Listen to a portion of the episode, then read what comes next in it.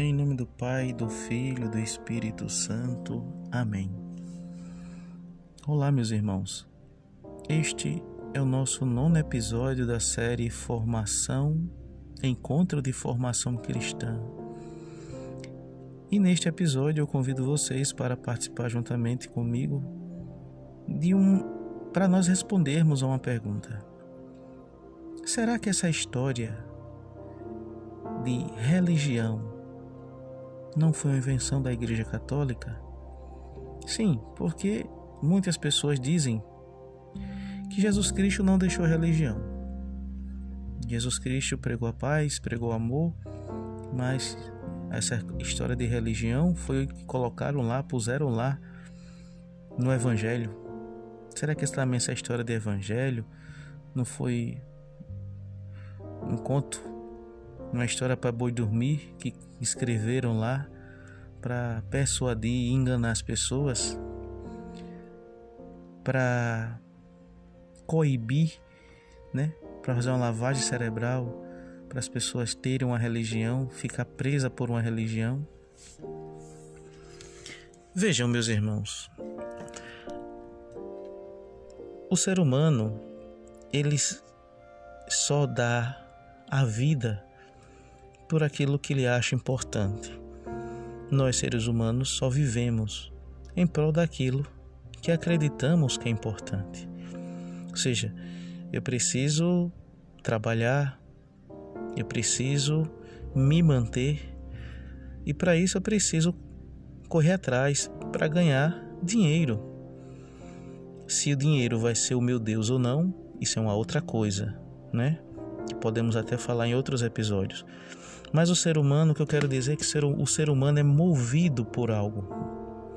E ele é movido por aquilo que geralmente ele conhece, movido por aquilo que ele busca.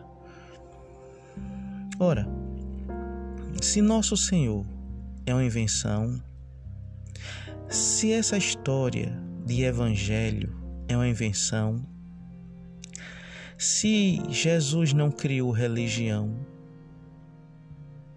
só pregou amor e a paz? Por que dos doze apóstolos, onze deram a vida por Jesus Cristo?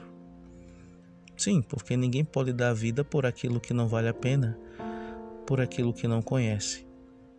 Dos doze, ou melhor, dos doze, dez foram martirizados por Jesus Cristo. É o que diz a tradição, é o que diz os documentos. Muitos, uns foram para Europa, outros foram para a Ásia, teve outros que permaneceram também em Jerusalém, naquela região também do Oriente. Só João que conta que morreu de velhice mas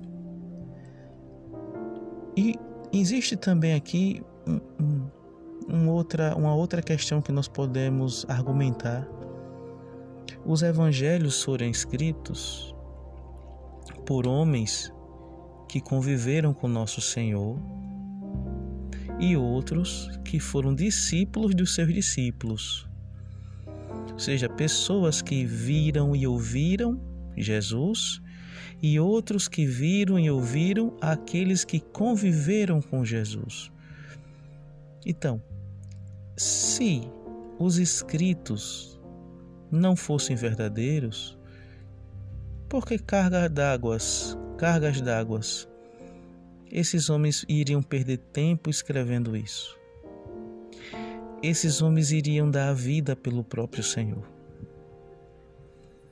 Né? Se tudo isso é uma invenção da igreja, da igreja romana, da igreja da Idade Média, como dizem, por que esses homens perderam tempo catequizando, evangelizando? Está lá no Atos dos Apóstolos, as primeiras comunidades. E as comunidades que vão se desenvolvendo na segunda geração da era cristã.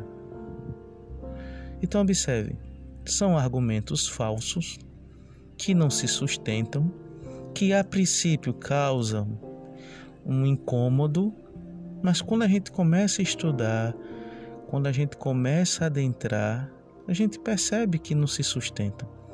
É assim as ideologias, as ideias do mundo são assim. Tentam destruir a igreja. Aparentemente vem com a força tremenda, mas é diluída quando a gente estuda mais um pouco e procura entender de fato o que significa. Então, volto a dizer, tudo aquilo que Jesus falou, Jesus não deixou nada escrito. Ele vai dizer lá no final do Evangelho de João. Mas o Espírito Santo provoca essa moção, essa vontade dos próprios discípulos e dos seguidores dos discípulos de Jesus escreverem. E mais, a primeira atitude dos apóstolos e dos discípulos é anunciar o Cristo, o querigma, o primeiro anúncio, aquele que nós vimos sofrer numa cruz e morrer é o mesmo que ressuscitou. Deus Pai do céu tirou ele, o Cristo, da mansão dos mortos, deu a vida e nós somos testemunhas disso. Esse é o primeiro anúncio, esse é o Evangelho, essa é a boa notícia. Depois, com o tempo, eles, os próprios apóstolos e os discípulos, vão tendo essa preocupação de deixar algo escrito, por conta da vivência, da experiência que eles tiveram. Ou seja, como você tem uma boa experiência, como você consegue ter um, uma vivência profunda com algo que aconteceu na sua vida e você não quer difundir isso, e você não quer dizer isso. Claro, isso é natural. Então, a experiência que eles tiveram com Jesus, eles sentem a necessidade de anunciar, de pregar. Então é isso, que nosso Senhor nos dê essa graça de cada vez mais crescer no seu amor. Ele que vive e reina pelos séculos dos séculos. Amém.